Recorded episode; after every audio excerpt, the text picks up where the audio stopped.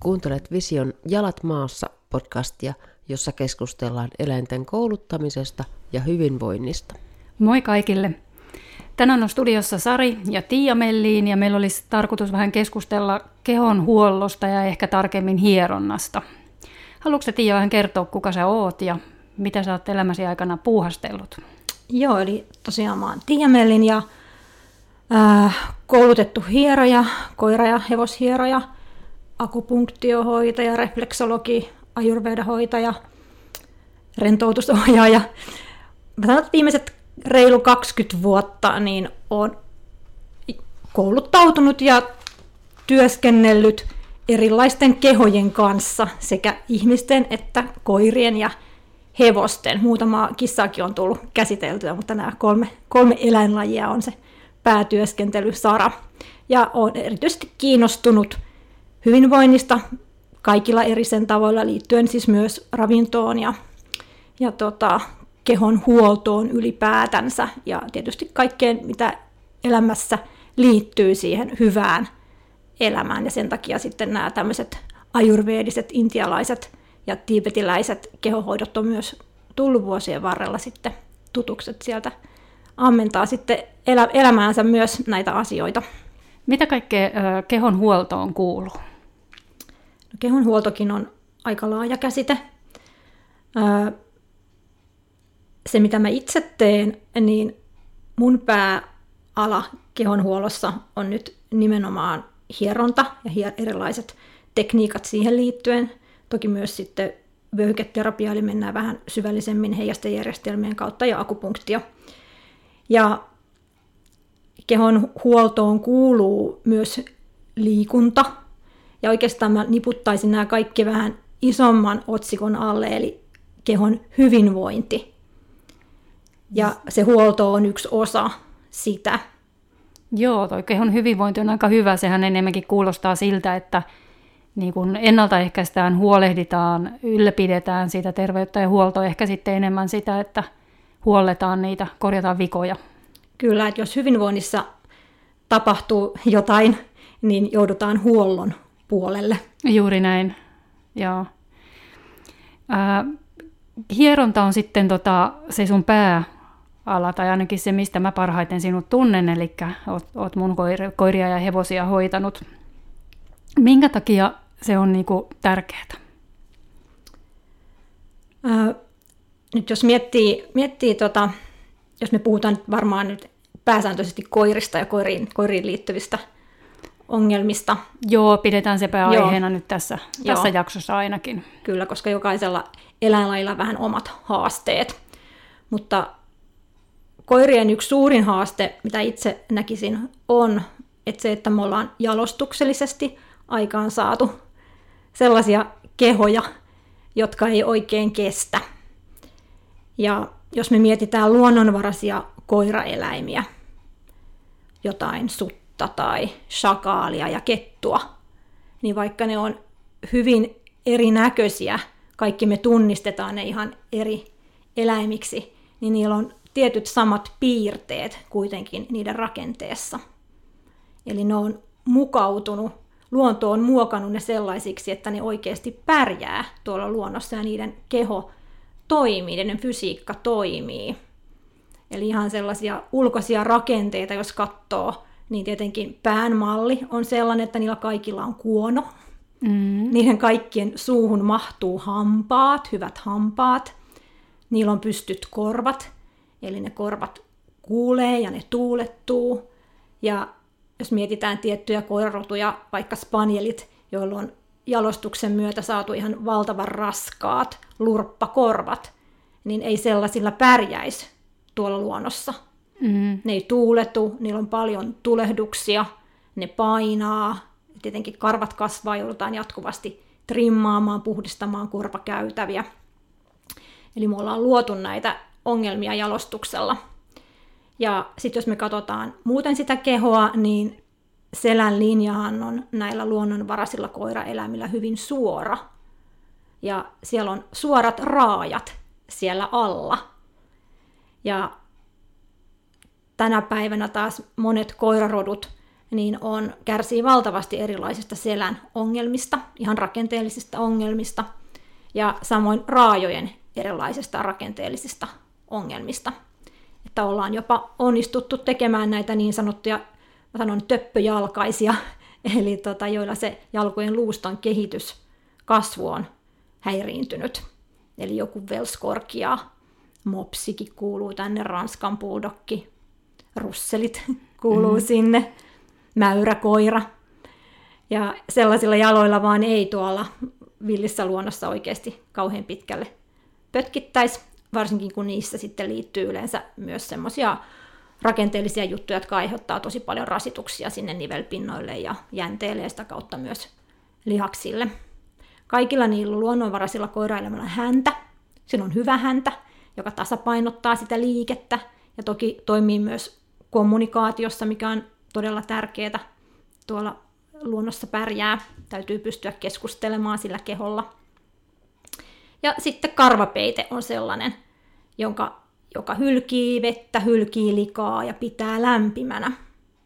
Ja kaikkiin näihin asioihin me ollaan jalostuksella puututtu ja luotu isoja ongelmia, jos sen eläimen pitäisi pärjää tuolla luonnossa.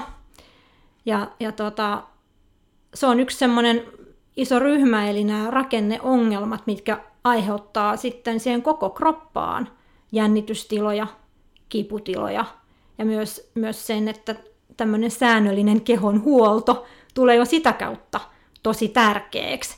Et mä en usko, että noi ketut ja sudet tuolla ihan kauheasti tarvitsis mitään hierontaa tai akupunktioita tai mitään muutakaan ihmisen antamia hoitoja. Mutta, mutta tota, nämä meidän rakenneongelmaiset koirat kyllä tarvii.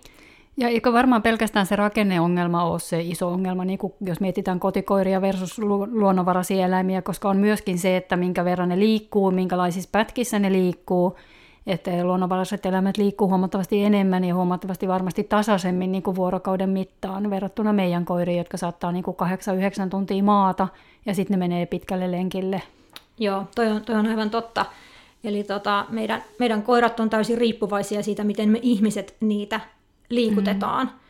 Ja, ja siinä on myös aika paljon korjaamisen varaa, ihan itselläkin varmasti. Mm. Mutta tota, ei millekään koiralle, sille pienimmällekään muffelle riitä se, että käydään kolme kertaa päivässä postilaatikolla ja takaisin. Mm. Eli se lihaksisto ja kaikki verenkiertojänteet, luusto, kaikki tarvii liikettä.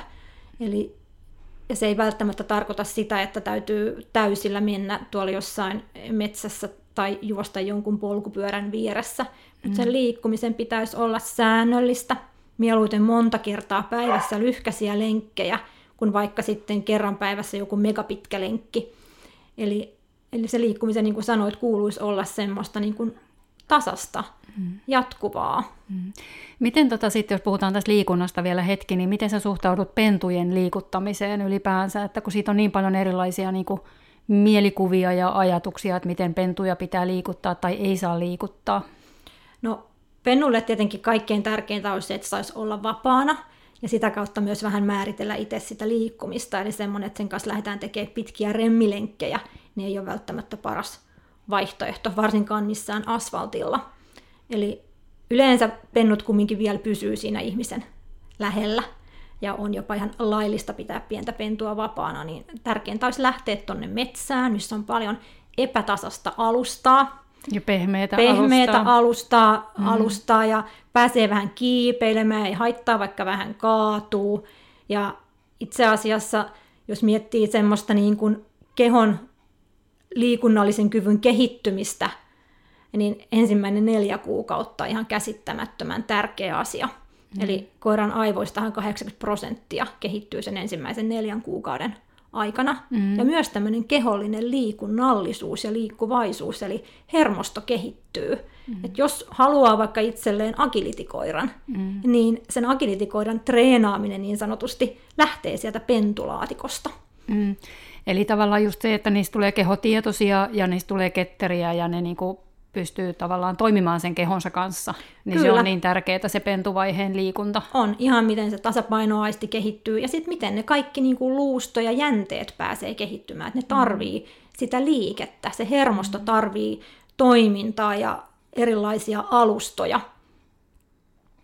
Mulla on itsellä pennut niin kuin pienestä saakka mukana metsälenkeillä, tunnin metsälenkeillä heti, heti siinä niin kuin luovutusien tietämistä alkaen.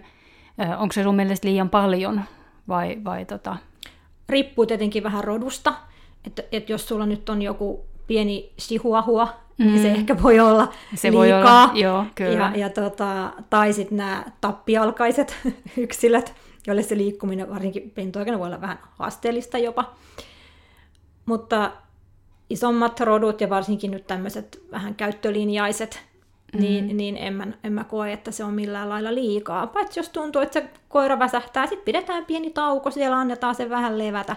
Että kyllä ne pennut myös osaa pitää huolen itsestään, jos yhtään, yhtään osaa katsoa sitä, että hei nyt rupeaa väsymään, niin voidaan ottaa sitten vaikka syliin hetkeksi aikaa ja kantaa, että et ei ne tee mitään liikaa.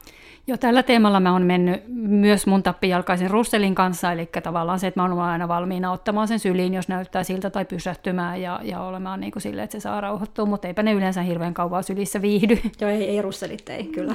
Ja yleensäkin kun mennään tuommoisiin terriereihin, niin nehän on siis käyttökoiria, mm. eli se raivihan on ihan valtava siellä, mutta toisaalta myös tämmöisten eri käyttökoirien kanssa – täytyy pitää se mielessä, että ne ei aina näytä sitä väsymystä, että nehän mm. vetää siihen viimeiseen tappiin saakka, että sitten ne vaan putoo, koska se itse tekeminen antaa niille niin suuret kiksit, mm, mm. että voidaan tehdä liikaa, ja helposti tehdäänkin nuoren koiran kanssa sitten tietyissä roduissa liikaa, ja mm. se on taas sitten yksi, mikä näkyy sitten lihaksistossa. Mm. Et mullakin on käynyt paljon tämmöisiä vuodenikäisiä koiria, ei niillä pitäisi vielä olla mitään rakenteet ihan kunnossa, ettei olisi siitä siitä kysymys. Ja ne on mm. aivan jumissa, ne on aivan kivikovia. Ja sitten ne rupeaa niin kuin hidastuu, suoritukset rupeaa hidastuu. Et siellä on vaan tehty aivan liikaa, koska ei tajuta, että se koira ei näytä sitä väsymystä. Voiko koirakin olla tavallaan niin kuin ylikunnossa? Voi, voi, sitä tapahtuu paljon. Mm. Joo, itse, itse olen onnistunut tähän kerran myös, myöskin tämmöisen aikaansaamaan ja opin siitä kyllä myös sen levon merkityksen, eli tavallaan just sen tasapainon merkityksen kaikessa. Joo, lepo, lepo on älyttömän tärkeä, että toki se liikunta ja liikkuminen on tärkeä, mutta sitten ei saa ylikorostaa sitä. Eli myös mm. se palautuminen on vähintään mm, yhtä kyllä. tärkeää. Eli kaikessa me voidaan mennä aina äärilaitoihin. Osa koirista saa ihan liikaa lepoa, niiden päivä on todella tylsä, ne saa aamulla mm. pienen pissalenkin, sitten ne taas 8-9 tuntia makaa siellä kotona, sitten ne saa ehkä jonkun lenkin, sitten taas ilta menee siinä mukavasti omistajan kanssa löhöillessä sohvalla. Mm. Ja, ja tota, osa koirista voi vaikuttaa, että ne on ihan tyytyväisiä näin, mutta mä luulen, että ne olisi vielä tyytyväisempiä, jos niiden elämässä tapahtuisi vähän enemmän mm, asioita, koska kaikkien aivot kaipaa mm. tekemistä. Ja se, että vaikka me ollaan itse sitten ihmisinä tehty koko päivä asioita, niin se koirahan ei ole tehnyt yhtään mitään. Mm. Mulla kävi tämä tilanne siinä vaiheessa, kun tuli nämä kaksi pentua, jotka sitten niin kuin alkoi liikuttamaan äitiänsä aika paljon, äh, niin kuin melko runsaasti, eli sen liikunnan määrä lisääntyi valtavasti. Plus sitten tietenkin niin kuin henkisellä puolella oli varmastikin aika poikki, koska, koska yhtäkkiä tuli se kaksi pentua ja niin kuin jäi, jäi kotiin kaksi.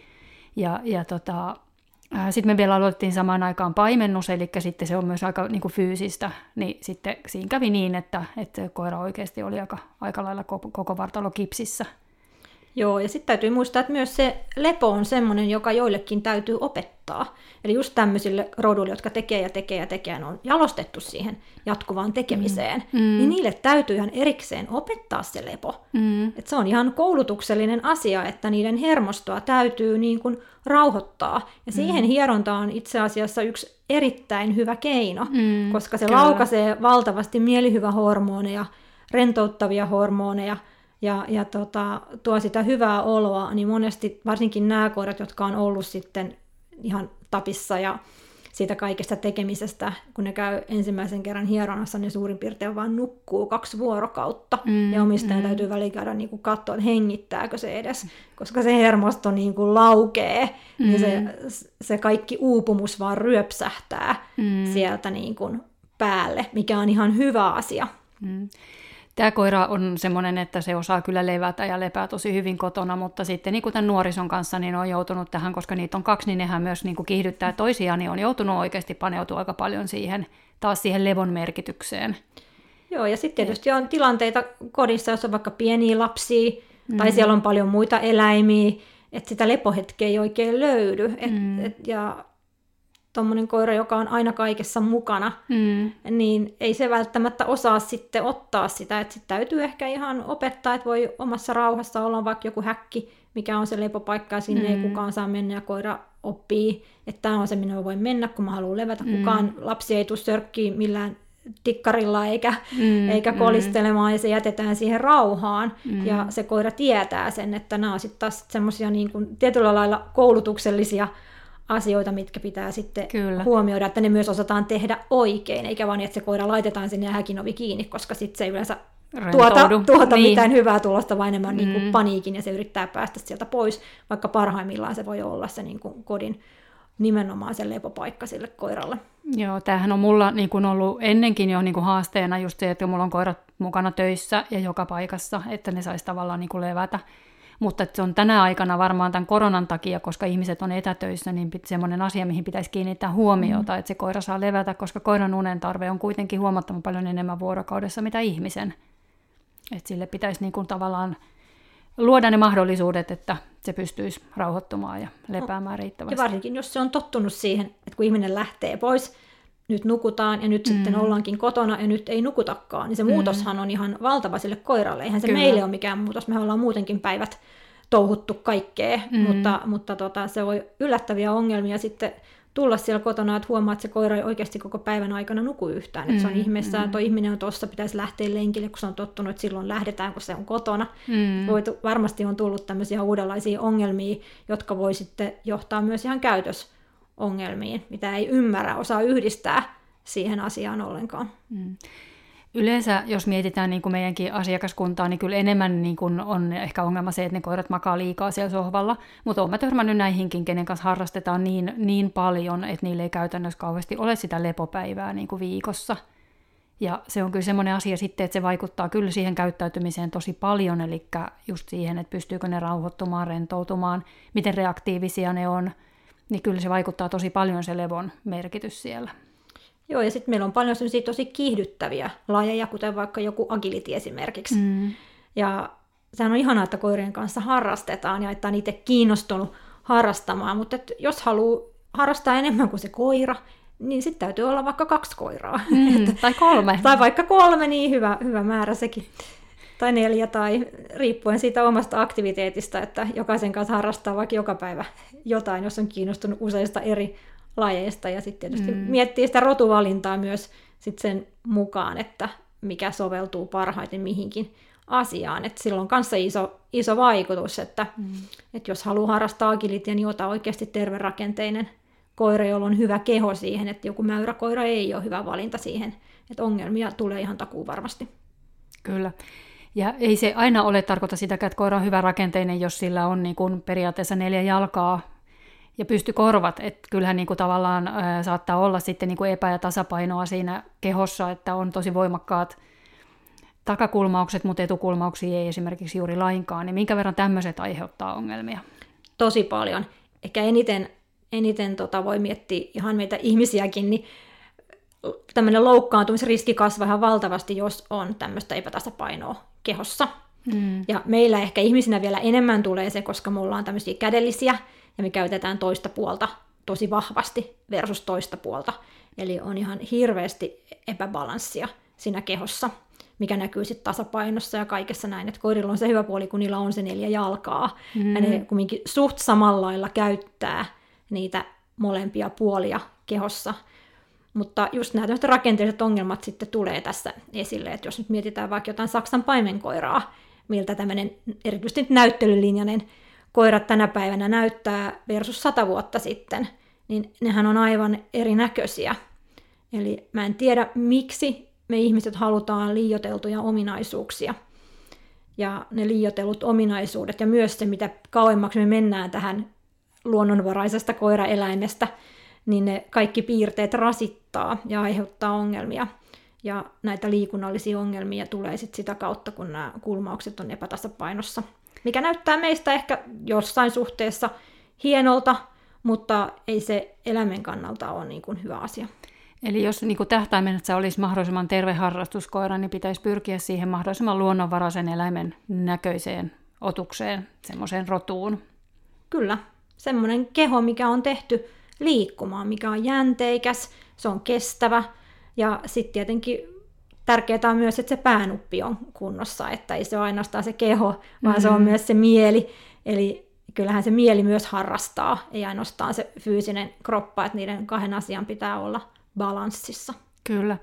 Ja jos koiralla ei ole ihan päänuppi kunnossa, voiko näin sanoa, niin sitten siellä saattaa, että jos siellä on esimerkiksi niin kuin, no mun näkökulmasta eniten työskentelen sitten erilaisten arkuuksien kanssa, jotka sitten aiheuttaa niin kuin toistuessaan jatkuvasti, niin aika nostaa stressitasoa, mikä sitten taas jännittää kehoa. Eli tästä voitaisiin päästä myös siihen, että, että mitä se stressi vaikuttaa niin kuin niihin, siihen lihaksistoon ja siihen koiran tasapainoon. Joo, kyllä se niin kuin hermojärjestelmällä on valtavan suuri vaikutus siihen käyttäytymiseen ja myös siihen, mitä, mitä kaikkea se mieli kestää.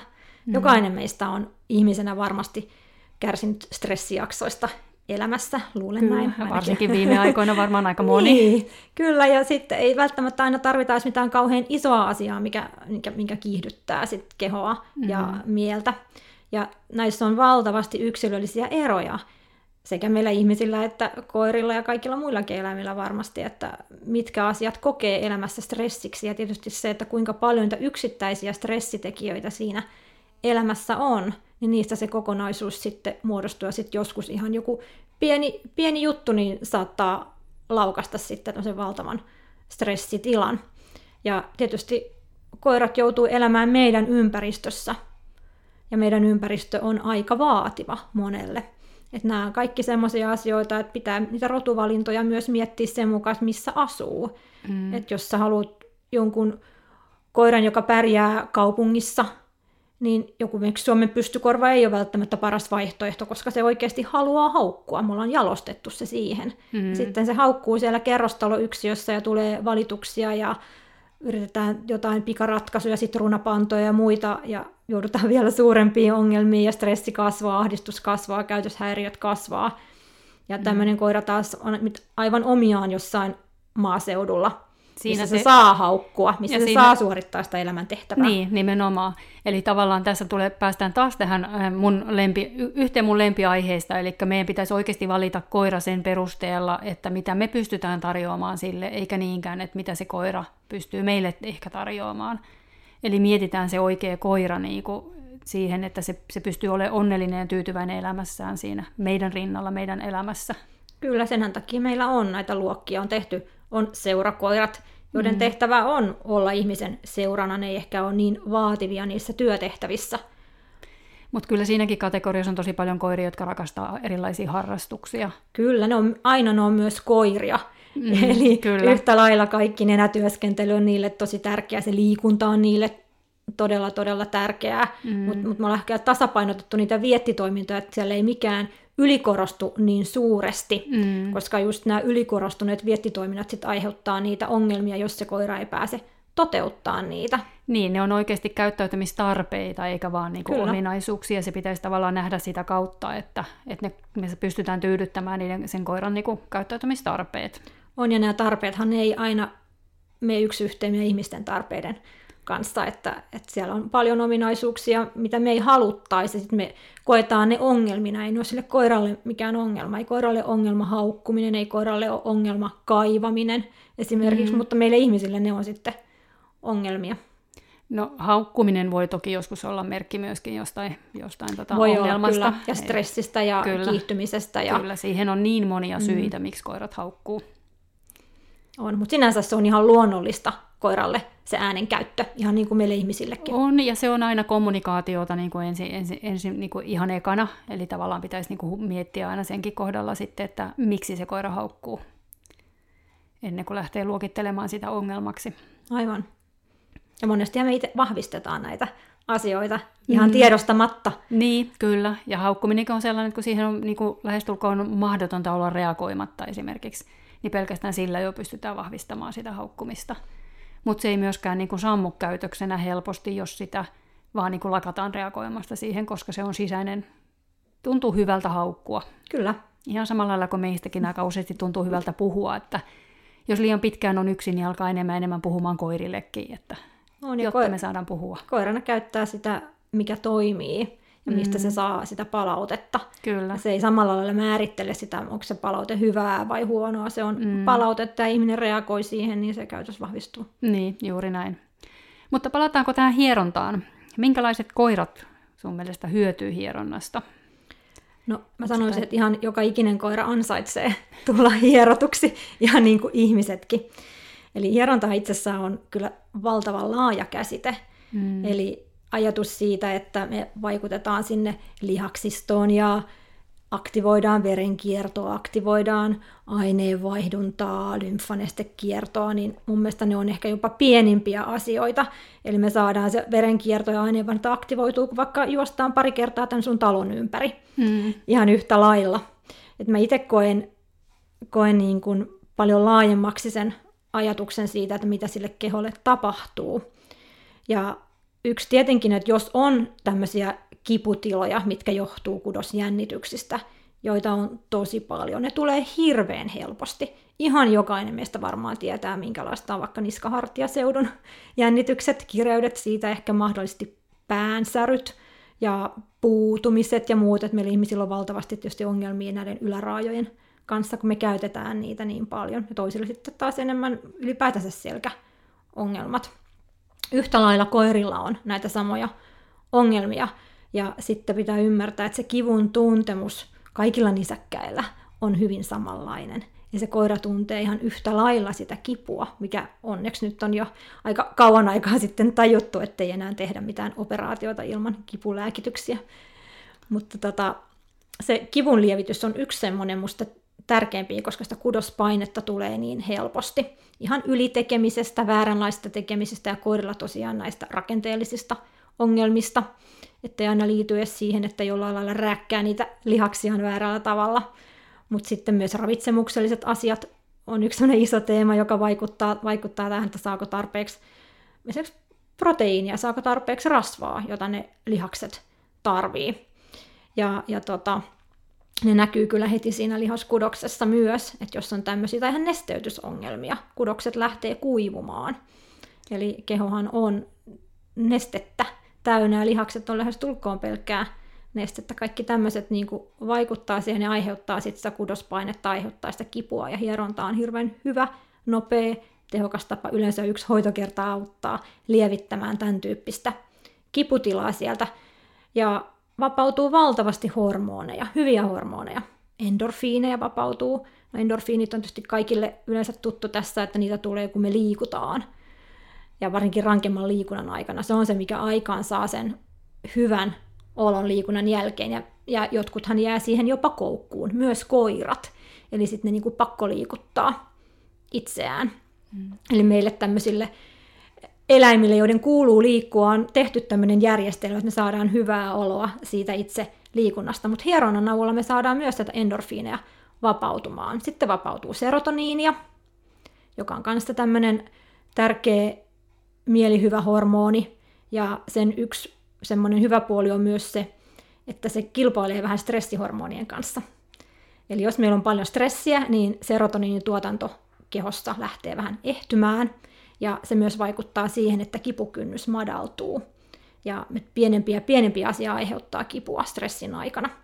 Mutta kun me saadaan sitä serotoniinia erittymään, niin tämmöinen mielihyväkokemukset lisääntyy, masennus vähentyy, ja, ja kivun kokeminen myös vähentyy sitä kautta.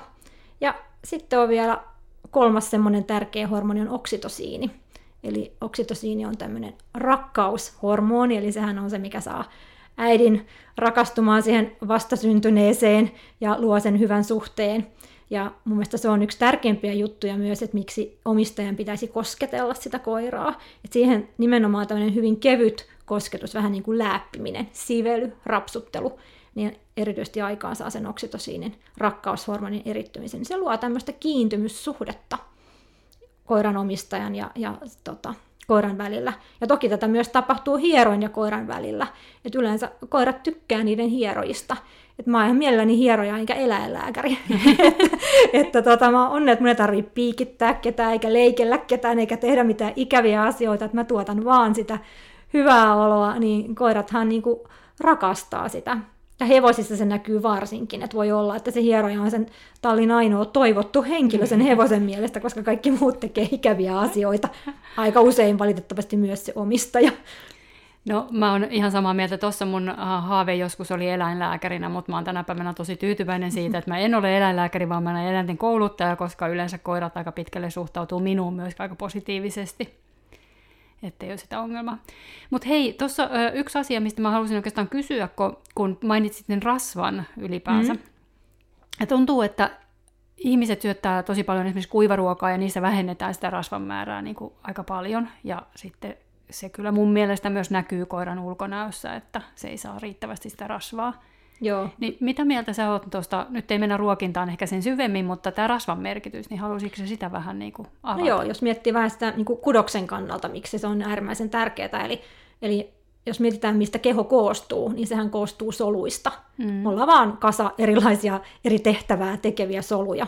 Ja solussa ehkä se tärkein osa sitä solua on se solukalvo, eli joka ympäröi sen solun. Eli kaikki ne asiat on sen solukalvon sisällä.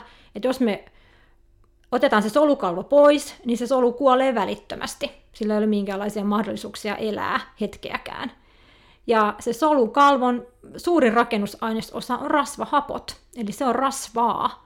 Eli rasva on äärimmäisen tärkeä meidän soluille, eli sitä kautta kaikille, mitä meidän elimistössä on. Mm. Me ollaan rakennuttu siitä rasvasta. Ja Toki on sitten eroa, että minkälaista se rasva on, eli sen pitäisi olla mahdollisimman hyvälaatuista, mahdollisimman tuoretta. Ja sitten me voidaan keskustella näistä omega-3-rasvahapoista, omega-6-rasvahapoista, mutta se on sitten tietysti ihan, ihan oma aiheensa. Mutta ylipäätänsä, jos mietitään sitten vielä koiraa, niin koira käyttää energian lähteenä rasvaa. Itse asiassa myös me ihmisetkin, vaikka ollaan toitotettu meille, että ne on hiilihydraatit. Ihmisellekin rasva on huomattavasti parempi energian lähde pidemmälle aikavälille, mutta koiralle se on ihan ehdoton. Jos koiralle pitää lisätä jotain energiaa, niin se on nimenomaan rasva, mitä lähdetään nostamaan. Ja näistähän on tehty siis ihan kaikenlaisia tutkimuksia.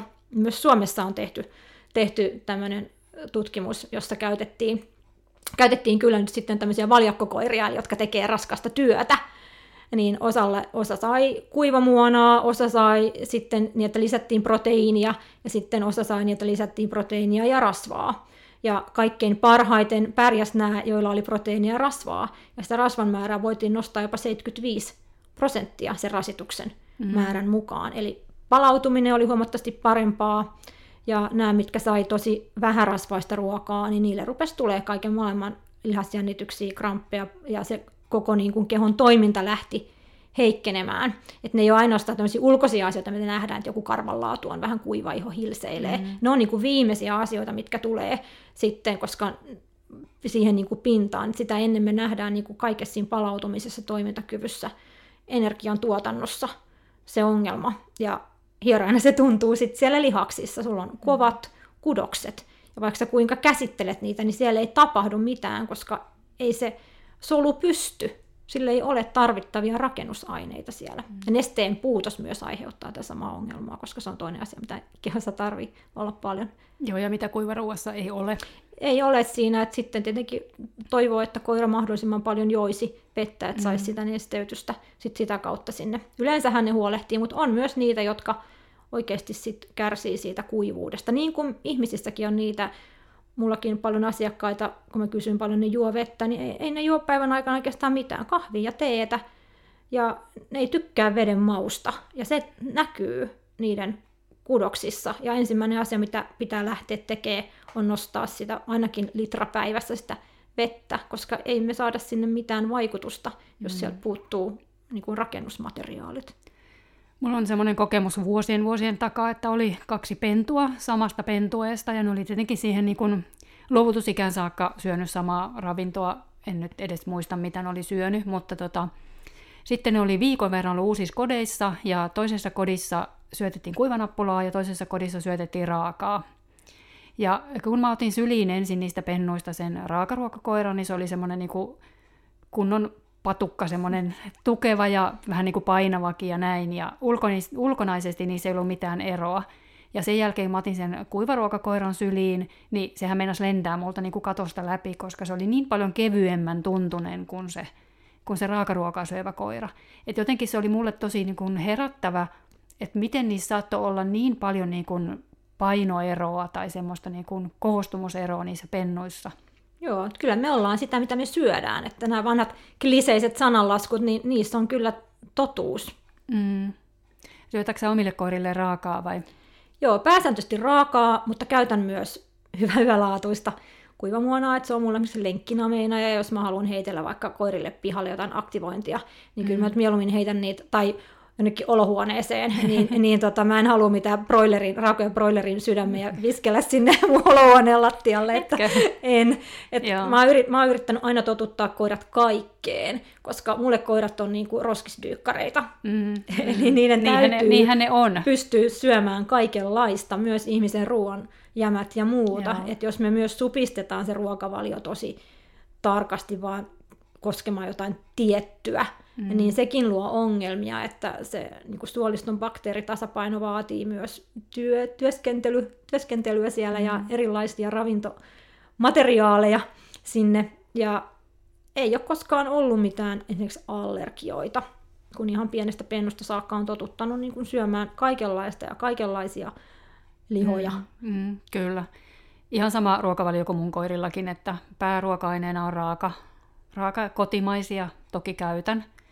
Ja tota, sitten totutan ne myös kaikkeen, eli mulla on myöskin mm. nappulapussi yleensä sitten aina olemassa, josta mä sitten voin joskus, joskus tota, jos unohdan ottaa raakaruokaa sulamaan Joo. tai näin, niin sitten ne voi saada sieltä sitten jotain. Ja taskusta toki niin saa sitten enemmän teollisia. Ja helpottaa se liikkumistakin, jos nyt lähtee vaikka Lappiin vaeltamaan, mm. on aika paljon helpompi ottaa jotain kuivamuonaa mukaan, Kyllä. kuin sitten jotain raakatuotteita ja miettiä, miten nämä nyt säilyy jossain. Ja eihän kant- ne säily. Eihän ne niin. säily, niin, niin tota, se on ihan hyvä totuttaa koiraa mm, syömään mm. kaikenlaista, koska kyllähän tietynlaista muutosta on tapahtunut jalostuksen myötä, että vaikka pääsääntöisesti meidänkin koiraeläimet on ihan samanlaisia kuin luonnonvaraiset koiraeläimet, mutta mm. ne ovat myös tottuneet olemaan roskisdyykkareita, eli, eli pärjäämään hyvin ja hyödyntämään hyvin monenlaista ravintoa, myös niitä hyvin hiilihydraattipitoisia koiran nappuloita, joista onneksi ollaan menty tässä vuosien aikana huomattavasti parempaan suuntaan.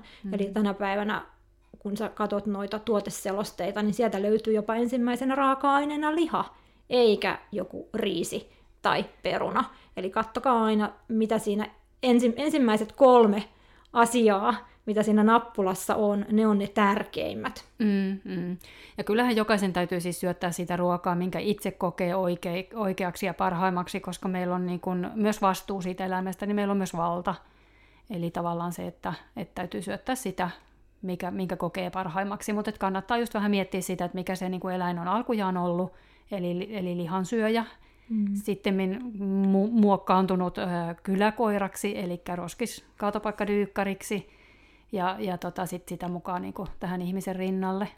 Joo, mutta silti se elimistö on edelleen se lihansyöjän mm, elimistö, että sitähän me ei voida muokata, vaikka me kuinka otettaisiin se koira sisälle asumaan, se ei vaikuta niin kuin mm. siihen, ja yhtä lailla kuin hevonen on edelleen heinänsyöjä, eikä me mm. saada sitä lihansyöjää, vaikka se asuu meidän ihmisten mm, kanssa. Kyllä, juuri näin. sitten niin kuin, nyt on koko ajan enemmän enemmän puhutaan niistä suolistobakteereista myös ihmisten kohdalla, ja samahan se on koiran kohdalla, eli jos koiralla on niin vatsaongelmia, niin yleensä siellä on sitten unohdettu ruokkia niitä suolistobakteereja. Joo, ja tämä on, tämä on mielestäni semmoinen ongelma, että tämä pahenee sukupolvelta toiselle. Eli emän, emän mukanahan nämä jälkeläiset oli sitten ihmisjälkeläisiä tai koirajälkeläisiä, mm-hmm. niin perii sen emän suolistobakteeriflooran siinä mm-hmm. synnytyksen yhteydessä. Eli jos emä on jo vaikka allerginen sille ja tälle ja tolle ja on tosi herkkä vatsainen, ripuloi herkästi, niin hyvin suurella todennäköisyydellä myös niistä jälkeläisistä tulee sellaisia. Eli sitten se tilanne pahenee sukupolvelta toiselle. Ja tää on, nämä bakteerit on tosi mielenkiintoisia, ne on mua itseäni kiinnostanut ihan niin kuin vuosia ja puhunut niistä jo tosi kauan. Ja nythän on esimerkiksi meillä ihmisillä todettu, kun me ostetaan kaupasta vaan tämmöisiä valmiiksi pestyjä vihanneksia, eli perunat on pestyjä, porkkanat kaikki on pestyjä, sitten ne on vielä jossain muovipusseissa, eikä olla enää mullon kanssa tekemisissä, mm. maan kanssa tekemisissä. Ja meidän suolistosta on jo kadonnut tiettyjä bakteereita, mm. jotka on esimerkiksi immuunipuolustuksen kannalta äärimmäisen tärkeitä. Eli, eli tota, ja koirilla ihan sama asia, kun ne syö tuota teollista ruokaa, joka on niin kuin mun silmistä kuollutta ruokaa. Sehän on tosi steriiliä. Mm niin pikkuhiljaa rupeaa tapahtua tämä, että siellä suolistossa kuolee, sieltä häviää tiettyjä hyviä bakteereita, niin että se koira ei enää olekaan se roskistyykkari. Se ei olekaan enää se, joka voi syödä jonkun pilaantuneen raadon tai jonkun hiiren tuot luonnosta, vaan se on välittömästi sitten niin kuin ripulilla ja suurin mm. piirtein jossain tiputuksessa, koska siellä on tapahtunut niin iso muutosta siellä suoliston mm. alueella ja sitten nämä ongelmat vaan, vaan niin kuin lisääntyy. Ja me pahennetaan sitä ongelmaa, koska me ollaan poistettu siitä ympäristöstä näitä hyviä luonnon bakteereja, joille pitäisi altistua ihan mm. pienestä pitäen. Äiti aina sanookin, että he vaan lapsena otti porkkana maasta ja pyyhkäsi Kyllä. isoimmat mullot pois ja pisti suuhun, eikä Just siitä näin. mitään vahinkoa tullut. Ei, ja tänä päivä... hoitoa. Niin, ja tänä päivänä niin kun ne pestää tyyliin juuriharjalla ne kaikki vihannekset, että ei niissä vaan olisi niin kuin mitään. Joo, että kaupasta pyrin itse aina ostamaan multaporkkanat mm. ja multaperunat. Ensinnäkin ne on paremman makuisia, se multa antaa niille suojan. Ja, ja tuota, perunat ei ollenkaan viherry niin helposti, kun niissä on se suojaava multakerros päällä, että ne on kaikin tavoin terveellisempiä. Enhän mä tietenkään sitä multaa syö, mutta mm. jos se kun mä kosketan siihen multaan, niin se antaa mulle ja vahvistaa sitä bakteerifloraa. Mm. Eli maalla asuminen ylipäätänsä on terveellistä, koska täällä niin pengotaan muutenkin jo multaa pihalla, pihalla ja koirat syö vähän pupunpapanoita, mitkä ei ole millään tavalla vaarallisia ja näin, mutta miten tässä suolistofloraa pystyisi sitten vähän niin kuin siellä koiran elimistössä niin auttamaan, eli miten sä suosittelet tämmöisille vatsavaivasille? No tietysti vatsavatkin voi johtua niin monesta tekijästä, mutta mm. jos nyt ei ole, voisi suleta, että ei ole mitään tämmöisiä allergisia juttuja, mm. niin yleensä jo se, että lisätään sitä raakaravintoa sinne vähän mukaan. Mm. Mm. Et aivan helposti voidaan laittaa vaikka, jos syöttää sitä nappulaa, niin puolet siitä nappulamäärästä korvaa lihalla, korvaa sisäelmillä. Ja sitä kautta saada. Voidaan antaa jotain luuta vähän jyrsittäväksi. Just siinä pitää huomioida, että ei anna sellaista, mistä saa mitään teräviä palasia irti. Ja toisille koirille se luiden syöminen ei ole hyväksi, koska on myös tapahtunut tätä, että koirien hampaat on pehmentynyt vuosien saatossa. Eli sitten tämä luiden pureskelu aiheuttaa uuden ongelman, eli hampaiden kulumisen. Eli se on, se on on monia tämmöisiä juttuja, mitä jalostus on valitettavasti aikaan saanut niin, että me ei voida koiria pitää ihan niin kuin noita luonnonvaraisia sukulaisiaan. Mm. Onko se hampaiden pehmeneminen sitten niin kuin geneettinen ominaisuus, että ne heikkenee, heikkenee sukupolvelta toiselle, vai voiko se johtua pelkästään siitä ravinnosta, mitä se koira on ehkä ensimmäiset viisi vuotta syönyt? Varmaan sekä että kaikki, kaikki jutut, mutta Tämä liittyy taas tähän, että koirantaluusto olisi ongelmia niin paljon, mm. ja hampaat on osa luustoa, eli kaikki tämmöiset esimerkiksi hammaspuutokset, ongelmat siellä hampaistossa on luuston kehityksen häiriötä. Mm, niin mä, mä uskon, että se enemmän liittyy niin kuin tähän, että se, se on myös niin kuin se hammasmateriaali on pehmeitä, ja sen takia se ei kestä sitä esimerkiksi luiden kaluamista. Mm. No miten sitten, jos aina puhutaan, että liike, liikunta tekee myös luustosta niin kuin kestävämmän, niin vaikuttaako se sitten myös hampaistoon?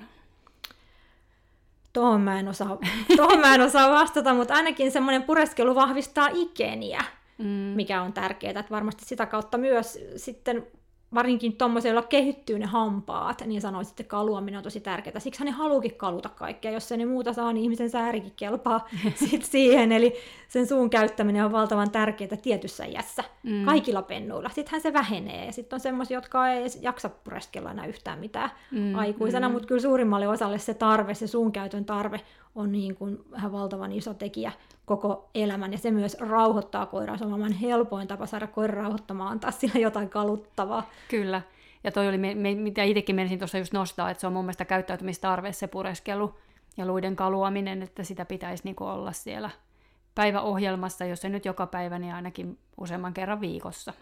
Joo, kyllä.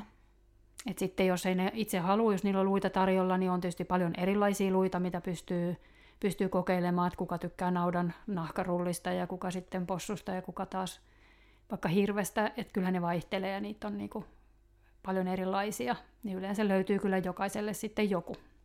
Varmasti. Ö, onko jotain koiria sitten, mitä niin kuin ei pitäisi ollenkaan hieroa?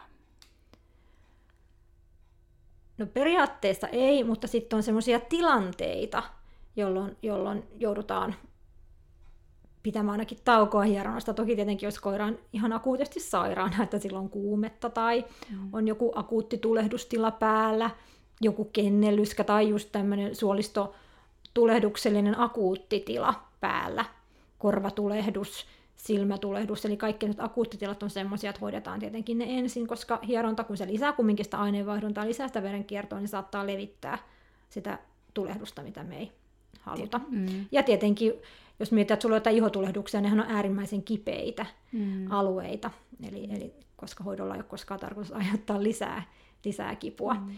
Mutta sitten, sitten on tietysti sellaisia tiettyjä vakavia sairauksia, että esimerkiksi epilepsia ja tämmöiset vakavat sydänviat, ne ei ole välttämättä hieronnan vasta-aiheita, mutta niistä kannattaa aina hoitavan eläinlääkärin kanssa keskustella, että onko ok. Tosi monelle epilepsiakoiralle hieronta tekee ihan mielettömän hyvää, se rauhoittaa niitä kohtauksia, koska se vie sitä stressiä pois, vie kipua pois. Mutta sitten on tapauksia, että tämmöinen nopea rentoutuminen voi toimiikin niin kuin laukasevana tekijänä, sitä ei voi koskaan tietää ennen kuin kokeilee, miten käy. Ja mulla on yksi, yksi koira, mikä on vuosia käynyt hoidossa, niin se voi käydä mulla hoidossa. Jos se menee kelle tahansa muulle, niin se saa epileptisen kohtauksen. Oho. Mm. Se on hyvin mielenkiintoista. Hän on kokeillut useampaa hieroja aina sit sanoo, mutta se johtuu ihan siitä, että se koira luottaa muhun. Mm. Sillä on turvallinen olo mm. siellä. Ja mä teen ehkä monet asiat vähän eri tavalla kuin joku toinen. Mm. toinen ja, ja tota, osaan mennä sen koiran ehdoilla. Niin, niin tämmöisiäkin voi, että ei se aina ehdoton ei, jos jollekin käy huonosti hieronnassa, niin voi olla, että auttaa, että vaihtaa sitten mm. tekijää ja sitä ympäristöä. Että, että tota, jos on hieronta jossain eläinlääkäriasemalla, siellä on paljon semmoisia voimakkaita tuoksuja ja kaikkia ääniä, niin se voi olla, että joku koira on ihan paniikissa siellä ja sitä hieronnasta ei tuu mitään, mutta sitten jossain muualla tilassa joku tekee vaikka kotona hoitoa tai tulee sinne koiran kotiin tekemään sille hoitoa, niin onnistuu hieronta vallan mainiosti, eikä lisätä niitä stressitekijöitä. Mm. Teekö itse kotikäyntejä? Mä en tee kotikäyntejä sen takia, kun mulla ei ole aikaa mm. siihen. Ja joillekin koirille kotikäynnit on tosi hyviä, mutta suurimmalle osalle on parempi, että ne tulee muualle, niin kuin pois sieltä omalta reviiriltään. Ihan jo yleensä käyttäytyy huomattavasti paremmin, että mm. et se auttaa, auttaa asiaa. Mutta sitten jos miettii vielä näitä, milloin ei saa sitten hieroon ihan tämmöisiä jokapäiväisiä asioita niin rokotuksen jälkeen, on hyvä pitää ainakin semmoinen viikko väliä, koska se rokotushan voi nostattaa ihan kuumetta, sen voi nostattaa kudosarkuutta, niin katsotaan ensin, ettei siitä seuraa mitään semmoista, mikä, mikä olisikin sitten yhtäkkiä meille akuutti hoidon este. Mm. Ja monesti tulee kysymyksiä, että voiko koiraa hieroa juoksujen aikana. Voi, sehän ei ole mikään sairaus. Naisetkin käy kuukautisten aikana hieronnassa. Mutta ihan silloin pahimpina vuotopäivinä, niin en ehkä tekisi hoitoille jo joku ihan akuutti tarve, koska se lisää sitä vuodon määrää. Ja niin kuin meillä ihmisilläkin, niin voi olla aika voimakkaitakin kipuja tuolla lannealueella niin se voi tuntua koirasta hyvin epämiellyttävältä ja sitten se, ne haluaa putsaa itseään ja sitten sit voi tulla semmoinen stressitekijä sille. Mutta mut, mitään semmoista fyysistä estettä sille ei ole, jos nyt jostain syystä tarvii, tarvii niin kuin hieroa. Ja tietysti hieroin näkökulmasta, että se, että se tulee juoksunen narttu ja sitten tulee sen jälkeen joku uroskoira, niin voi olla, että ne päivän loppuhieronnat niin onkin sitten siinä, että et niin hyvin saa putsattua, ettei ne tuoksut ei, niin kuin lähtisi niin. pois, että senkin kannalta niin älkää viekö juoksusia narttuja mielellään, mielellään hoitoon hierottavaksi, jos tai voitte sitten, välttää. Tai sitten illan viimeiseksi koiraksi, Niin, jos jotain tämmöistä, mm. joo. Ja sitten tiinoiden aikana, niin kyllä tiinoiden aikanakin voi hieroa. Sekään ei ole mikään sairaus, mutta se pitää huomioida se tila. Et ihan se ensimmäinen kolme kuukautta oli sitten tai kolme kuukautta ihmisestä, mutta koirasta se ensimmäinen, ensimmäinen kolmannes se alku, niin silloin ei kannata tehdä mitään hoitoa, koska se on se tila, jolloin keskemenoriski on suurin. Ja myös kaikki elimet kehittyy, eli mehän ei haluta, että kaikki niin kuin konaaneet lähtee liikkeelle, just mm. vaikka kun joku silmä kehittyy, koska se voi oikeasti vaikuttaa siihen mm. silmän kehittymiseen. Aika hurjaa. Joo, että silloin en suosittele en ihmiselle enkä, enkä koirille, enkä hevosellekaan niin kuin sen ensimmäisen kolmanneksen aikana mitään hoitoja, jos voi välttää. Toki jos on joku akuutti juttu, niin ilman muuta mm. hoidetaan. Että en tiedä ketään, joka olisi saanut hieronnalle jotain keskenmenoa aikaiseksi. Mutta se on myös itselle semmoinen suoja, ettei tule sit mitään sanomista, että hei kun sä teit tälle hoidon, nyt tapahtui näin. Ennemminkin ehkä se on niin päin se, miksi mm. suositellaan, että ei, ei tehdä. Mutta sitten taas kun on tiineys tarpeeksi pitkällä, niin kevyt hieronta vaikka jaloille tekee tosi hyvää, niin pentujakin voi hieroa sieltä vatsapeitteiden läpi, ja ne tottuu jo sitä kautta niin kuin kosketukseen, mm. ihan äärimmäisen tärkeää. Mutta mut ei se, se ei tietenkään ole tämmöistä niin kuin voimakasta lihashierontaa, urheiluhierontaa, vaan ihan muuta. Et enemmän just sitä, että saadaan niitä hyviä hormoneja liikkeelle, hyvää oloa, saadaan niitä raskauskipuja lievitettyä. Hel- rakkaus, hellit, rakkaushormonia hellittely. sieltä. Joo, semmoista hellittelyhoitoa. Joo, enemmänkin sit sen tyyppistä. Joo. Mutta toki myös, että jos on jotain ä, alaselkäkipuja ja muita, niin niitä voidaan, voidaan helpottaa mm. sitä kautta. Kyllä. Miten pennut sitten, niin kuin missä vaiheessa? Pentuja tietenkin itse suosittelen, että pystyisi käydä niin kuin tämmöisen hellittelyhieronnassa jo aika varhaisessakin vaiheessa, jotta ne nimenomaan Joo. tottuisi siihen, mutta missä vaiheessa niitä voisi niin oikeasti, tai on mahdollisesti, tar- mahdollisesti tarvetta oikeasti hieroa. Eli ikähän ei ole hieronnalle mikään este, jos me mietitään sitä hierontaa tosiaan vähän laajemmalta kantilta kuin se, että me tehdään jotain urheiluhierontaa. Mm. Eli mä oon itse itse on tota pentoja hieronnut siitä lähtien, kun on syntynyt. eli, eli emo antaa niille ensimmäisen hieronnan, kun ne syntyy ja se poistaa sen sikiö, sikiöpussin ja nuolee ne puhtaaksi, se on jo hieronta. Mm, ja se hieroo niitä joka päivä, kun se joutuu auttaa niitä ulostamisessa. Mm. Eli sen takia myös se, se niin kuin kosketus on äärimmäisen merkityksellistä. Mennään niin kuin ihan, ihan sinne niin kuin varhaisiin elämän vaiheisiin, jolloin se hieronta on ollut elinehto sille pienelle pennulle. Siksi se myös tuottaa niin hyvää oloa. Ja oletteko koskaan ihmetellyt, miksi se koira tarjoaa teille aina vatsaa? Jos voi mitään, mitään niin kuin koiralta tai koira voi pyytää, niin se pyytää vatsan käsittelyä, hellää vatsan käsittelyä, rapsuttelua. Myös jos se on stressaantunut, esimerkiksi hieronnassa, niin ne aina yrittää kääntyä selälleen, että ota tämä vatsa, että jätä se selkä pois, että siellä on vähän kipeä, mutta ota tätä vatsaa, koska mm. se tuottaa niille valtavan määrän mielihyvähormoneja, ihan lähtien siitä, että emo on tehnyt sitä, että ne on pystynyt ulostamaan. Mm. Täytyy sanoa, että ei ole tullut mieleen. Joo, että rapsutelkaa niitä koiria vatsasta, kun ne antaa. Te teette niille niin kuin tosi hyvää oloa. Että eihän meillä ihmisillä ole samanlaista, että monillehan tämä vatsahan on ihan sellainen no-no, mm. että älä vaan sinne koske, vaikka se oikeasti tekee tosi hyvää, mutta koirat haluaa masurapsutuksia, ja silloin ihan tämmöinen niin kuin, juttu siellä aivoissa, miksi ne sitä niin kuin, haluaa ja haluaa sitä turvaa ja hyvää oloa, se on tosi tärkeää, tärkeää niille. Nyt mä unohdin jo sun kysymyksen.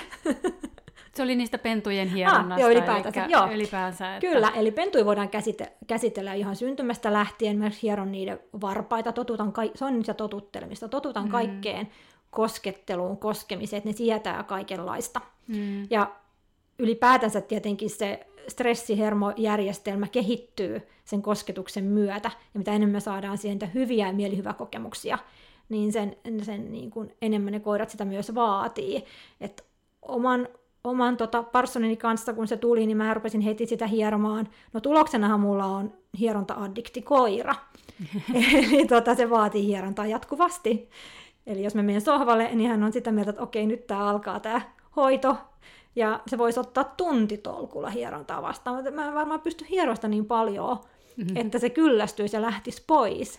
Eli, eli, eli tota, sitä täytyy hieroa joka ikinen päivä, ja se on nimenomaan hierontaa, ei riitä, että sitä silittää. Se, se haluaa semmoista, että sitä möyhennetään, ja sen varpaat hierotaan ja painellaan, ja Eli tota, se, se osaa vaatia sitä käsittelyä, koska se on tottunut siihen pienestä pitäen, mikä on mm. sinänsä ihan hauskaa, koska sittenhän meillä on myös koiria, jotka tuntuu, että ne vähän niin kuin inhoa kosketusta, että se on niille tosi vaikeaa, tosi vierasta.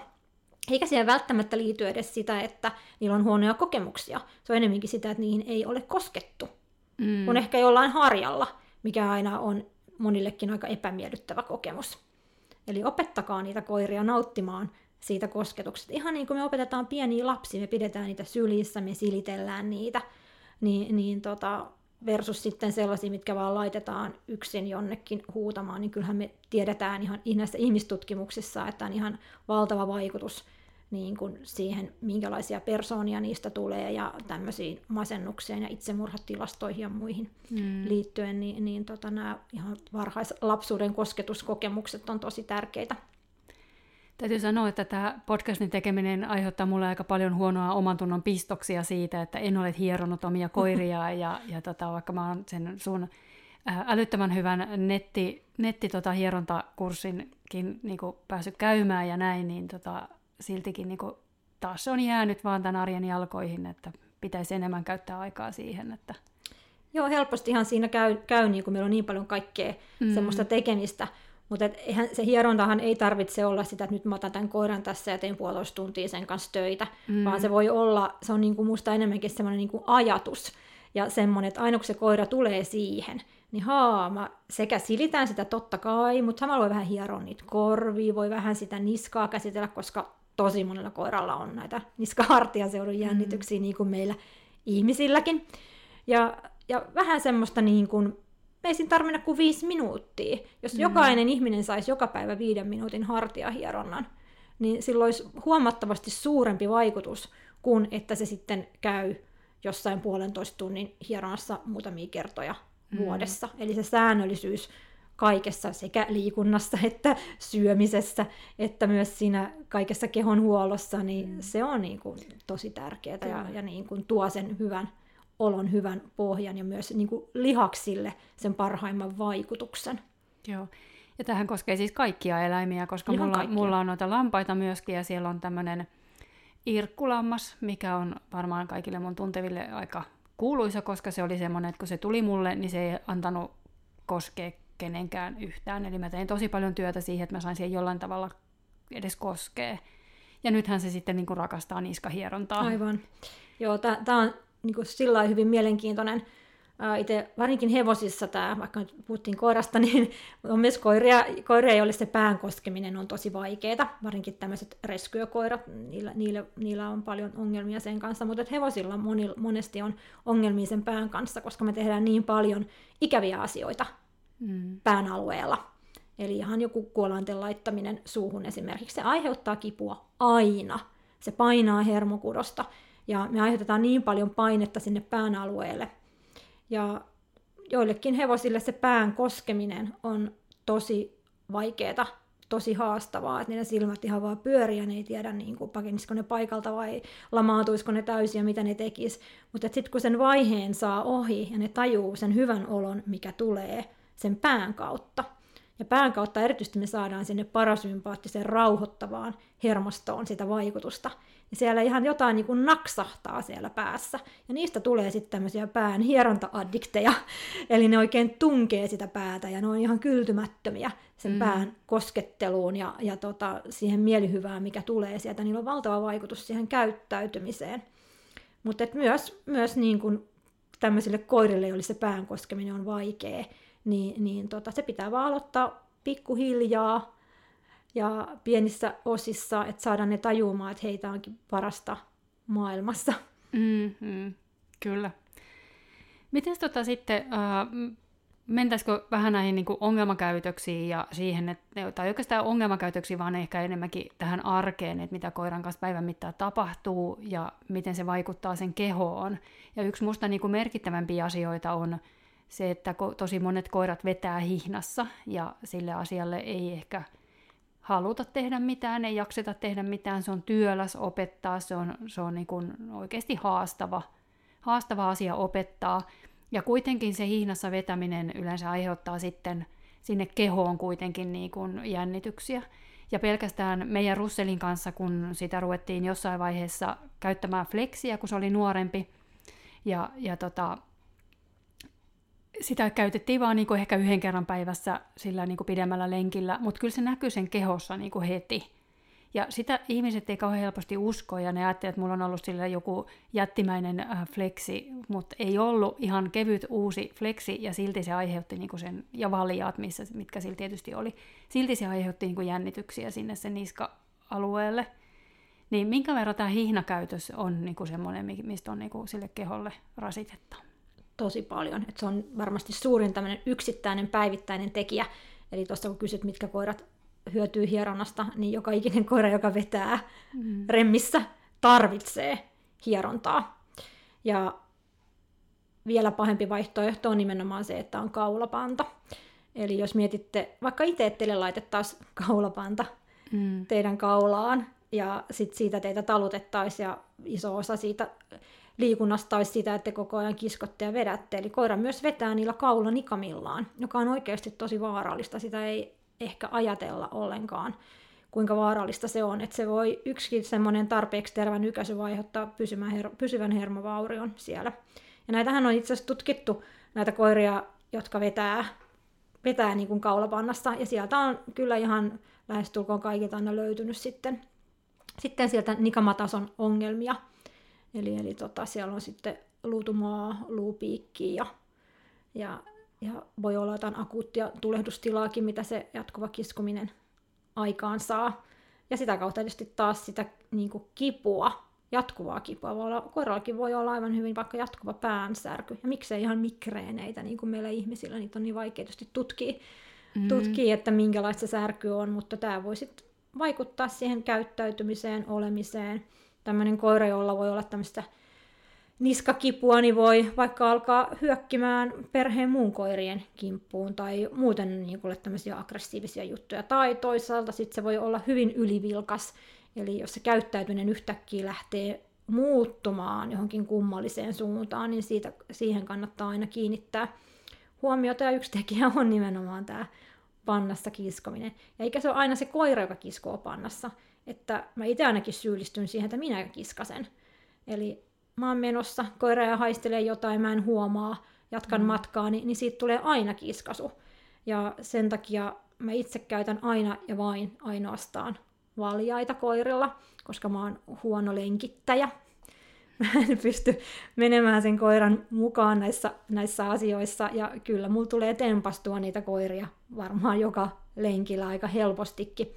Niin, niin siitä, rem, siitä remmistä, niin kyllä mä haluan, että ne mieluummin se paine kohdistuu lihaksiin, kuin sinne niin kuin herkkiin kaulan nikamiin.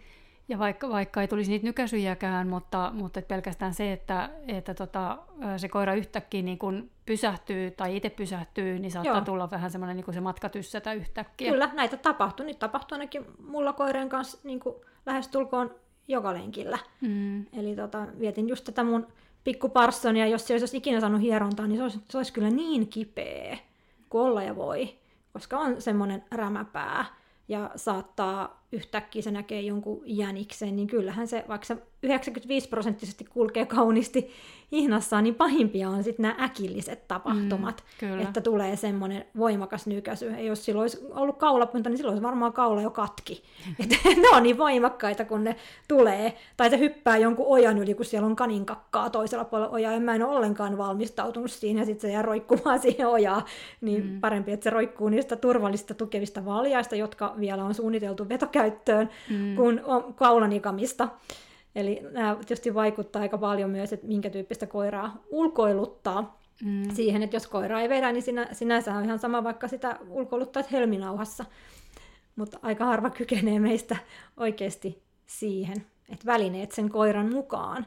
Ja ihan äärimmäisen tärkeää, niin kuin sanoit, olisi se, että me ihan pennusta saakka koulutettaisiin sitä koiraa siihen remmikäyttäytymiseen ja koulutettaisiin itseämme myös siihen remmikäyttäytymiseen, ettei me sorruta sit siihen. Kyllä. Me temmota ja kisko, ala tulla nyt sieltä ja kiskota sitä koiraa. Ja nykästään Nykästään, mihin mä ainakin itse niin kun syyllistyn, kun on kiire. Sen sijaan, että voisi olla vaikka joku semmoinen käsky, no kyllä mulla on mennään, mutta se on aika huono käsky, koska sitä käyttää niin monessa, mutta että joku semmoinen, että jätä joku haju ja nyt mennään oikeasti, ettei mun tarvitse kiskosta koiraa sieltä hajulta, vaan se ihan itse jättäisi sen hajun pois. Että kaikki tämmöisiä juttuja hän voisi siihen remmikäyttäytymiseen myös yhdistää. No itse asiassa mä käytän tossakin niin kuin luoksetulo kutsua, koska Joo. se on semmoinen asia, minkä mä haluan tosi vahvaksi. ja sitä voi hyvin kutsua, vaikka se olisi metrin päässä tai puolen metrin päässä se koira, Kyllä. niin silloin ei tarvitse taas niin kuin monta asiaa kouluttaa, että kouluttaa sen hyvin ja palkkaa siitä, että monestihan sitten niin kuin jätetään ne, kun ne palkat kotiin eikä viititä kantaa niitä mukana, mutta että, että kun sitä vaan niin kuin toistaisi, niin kyllähän sen saa niin kuin toimimaan. Että... Aivan varmasti, kyllä. Ja sitten monille, ainakin jos on yhtään ahnekoira, niin yleensä ne namit kumminkin vie, jos on hyviä nameja. Niin, Eikä tarvi kyllä. olla niitä raakoja broilerin sydämiä, että voi ihan jotain kuivattua, vaikka kuivattua maksaa pitää siellä taskussa tai juustonpaloja, niin toimii sitten siinä tilanteessa. Ja, ja voittaa, voittaa sitten sen mahdollisen Mm. hajun, jota pitää nyt puoli tuntia siinä haistella.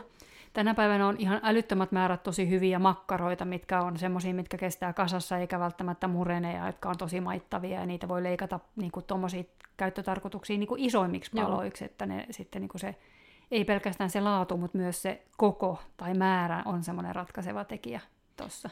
Joo, ja kyllä sinne lenkille kannattaa ottaa ne hyvät namit. Siellä on niin paljon niitä houkuttelevia tekijöitä, eikä, mm. eikä nyt ainoastaan vaan ne hajut, vaan siellä on niitä muita koiria, siellä on muita ihmisiä, siellä, siellä tapahtuu kaikkea, että se on aika iso kokonaisuus miettiä, kun lähtee koiran kanssa lenkille, mitä kaikkea siellä voi niin kuin sattuu Mm, ja tapahtuu. Et sen takia aika iso osa sitä koiran kouluttamisesta varmaan olisi ihan hyvä viedä sinne ulos. Kyllä, siellähän niitä nimenomaan tarvitaan. Mutta noista äh, varusteista, jos vielä keskustellaan, niin sitten, että jos niinku välttämättä haluaa käyttää sitä pantaa, niin sitten sen mm-hmm. pitäisi olla niinku vähintään sen kahden niskanikaman levyinen, eli niinku kohtuullisen leveä. Ja niitä ei markkinoilla kauheasti ole semmoisia kunnolla leveitä pantoja, että niitä on aika vaikea löytää. Joo, se on totta. Mitä kapeampi panta, sen suurempi riski on aiheuttaa ongelmia. Se voi vaikka mennä kahden nikaman väliin. Ouch. Se on ne tosi ohut panta ja sinne kun tulee voimakas nykäisy, nimenomaan varsinkin tämmöinen nykäisy, mikä me tehdään. Mm-hmm. Eli koira, koira saakin sen, sen niin jonkun metallisen pannan sinne nikamien väliin. Ouch. Niin ne on, ne on niin kuin vielä pahempia kuin se, että se koira itse vetää. Että silloin kun koira itse vetää, niin se jännittää kumminkin kaikki lihakset. Mm. nyt mä vedän. Ja monet koirat oikeasti sen näkee, että ne tykkää siitä vetämisestä, koska jälleen kerran se tuottaa niitä endorfiineja, kun ne saa käyttää niiden lihaksia. Mutta just nämä, että koira haistelee jotain, me jatketaan matkaa ja sitten me tulee tosi voimakas yksittäinen tempasu, niin ne on kaikkein pahimpia, koska se kehohan ei ole millään lailla varo, varautunut siihen, että nyt tulee tämmöinen veto. Mm. Ja ne on niitä riskitekijöitä. Kyllä, ja sitten jos haluaa sitä fleksiä käyttää, niin ehdottomasti valjaiden kanssa, ei kaulapantaan, että se Joo. on niinku tosi riskaa peliä sen kanssa on. sitten. Flexit mä itse näen tosi isona tämmöisenä niin kuin vaaratekijänä tuolla liikenteessä, koska se on aika holtitonta monesti se koirien meneminen siinä flexissä, että niin. saa sitä kerittyä niin nopeasti siihen viereen. On varmaan lukuisia pyörätapaturmia tullut sen takia, kun koira yhtäkkiä ryntääkin ja sieltä tulee pyöräilijä ja sitten se ajaa siihen fleksiin. Ne on ihan uskomattoman vaarallisia, että musta ne pitäisi kieltää lailla. Jonnekin maaseudulle, Ma- joo, niin, pellolle näin, mutta ei tonne kadulle, missä Joo. on muita ihmisiä niin ikinä, tai muita koiria, koska mm. ne, ne on kyllä semmoinen surmanloukku. Kyllä. Ja pitkiä liinoja on sitten niin kuin muitakin käytettävissä, että, että tuota, ei tarvitse aina olla välttämättä sitä fleksiä, mikä sitten, että jos siitä yrittää itsekin tarrata, niin polttaa omat kädetkin aika ikävästi. Joo, joo että et mä ymmärrän sen, että siinä tulee se, että koira saa paljon enemmän sitä tilaa liikkua, että se hyvä puolihan siinä niin kuin on. Mutta sitten pitää muistaa, että siinä on myös aina pieni veto koko ajan päällä. Et tietyllä tavalla se myös aktivoi koiraa siihen vetämiseen ja siihen vetämisen niin kuin tunteeseen. Se tottuu siihen, että tämmöinen pieni veto voi olla koko ajan päällä. Siitä tulee sille täysin normitila. Kyllä, ja jos se on ainoa tapa päästä sen koiran mielestä eteenpäin, niin sittenhän se tekee sitä. Joo, toki. No miten sitten, tota, niin kun, äh, mä näen tietyllä tavalla turvallisuuden, ta- turvallisuuden niin kun puolesta aika hyvänä kaikki nämä tämmöiset niin kun joustot hihnoissa, mm. Mutta sitten ne taas nimenomaan helposti sen hihnakäyttäytymis, missä vaiheessa opetellaan sitä, että ei vedetä, niin siinä kohtaa ne on sitten aika niin kuin huonoja, koska sillä ne koirat aina niin kuin vetämällä pääsee eteenpäin. Joo, se vaikuttaa tämmöisen jojo-efektiin helposti. Että no, monista varusteista on hyvät ja huonot puolet. Että on valjaissakin huonoja puolia.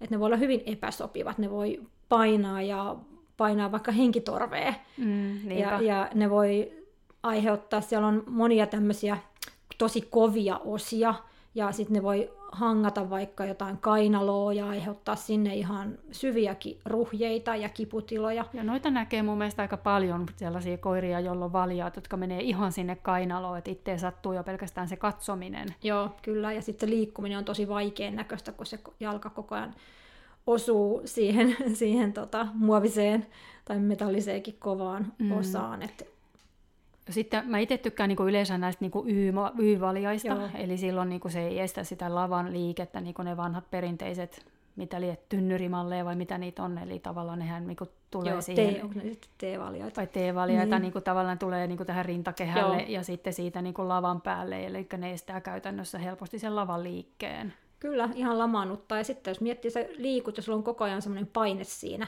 mm. niin se voi ottaa tosi voimakkaan kudosärsytyksen sinne. Aivan.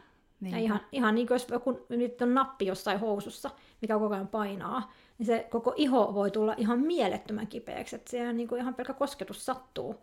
Niin tämmöinen jatkuva niin kuin jo, jonkin asian ärsytys niin voi aikaan saada myös tämmöisen reaktion. Et näitä taas hevosmaailmassa näkee paljon, kun on loimet 24H päällä ja ne painaa johonkin. Niin, niin muistan yhdenkin hevosen, joka yhtäkkiä muuttui käsittämättömän aggressiiviseksi Eli se olisi oikeasti purruja potkinut omistajaa monta kertaa. Ja, ja syy oli se, että sen, sen iho oli niin ärsyyntynyt näistä loimista, että se alkoi siitä, että kun mentiin loimen kanssa sinne, niin ensin vähän oli happaman näköinen ja sitten se meni tähän hyökkäämiseen. Mm. Ja se parani sillä, että se loimet, kaikki loimet jätettiin pariksi kolmeksi kuukaudeksi pois ja se niin kuin ärsytys sitten lähti itsestään pois ja sitten ei ollut taas enää mitään käyttäytymisen ongelmaa. Et, et mielenkiintoisia juttuja, mitä voi tapahtua, kun kudokset ärsyyntyy. Niin, ja kun ei tarvitse itse miettiä pelkästään sitä, että sattuu olemaan joku koirankarva tai heinänkappale, mitä meillä on niin kuin paljon, niin jossakin tiedäksä niin kuin iholla, ja Joo. sä et saa sitä pois, miten paljon, vaikka se on niin kuin enemmänkin semmoista kutinaa, mutta miten ärsyttävää se on. On, ja kutinahan on vaan kivun esiaste. Niinpä. Eli jos me jatketaan kutittamista hetken aikaa, niin ei tarvitse kauan kauhean kauakaan tehdä sitä, niin se muuttuu oikeasti kivuksi. Mm, kyllä, ja eikö se ole ihan kidutuskeinokin tämä? On, toki.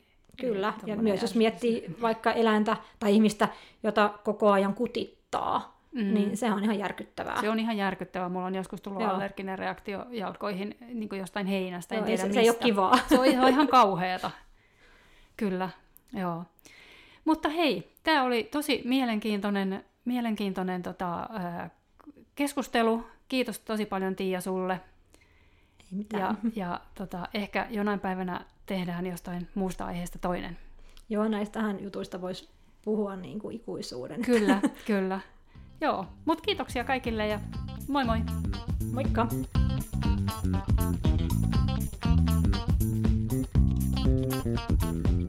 Koirille suklaa on myrkkyä, mutta eikö suklaa olisi aika hyvä, hyviä rasvahappojen lähde niin kuin ihmisille?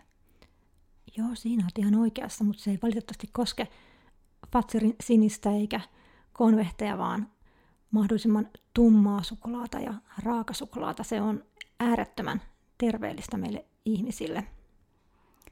Täällä lähtee sitten karkikauppaan.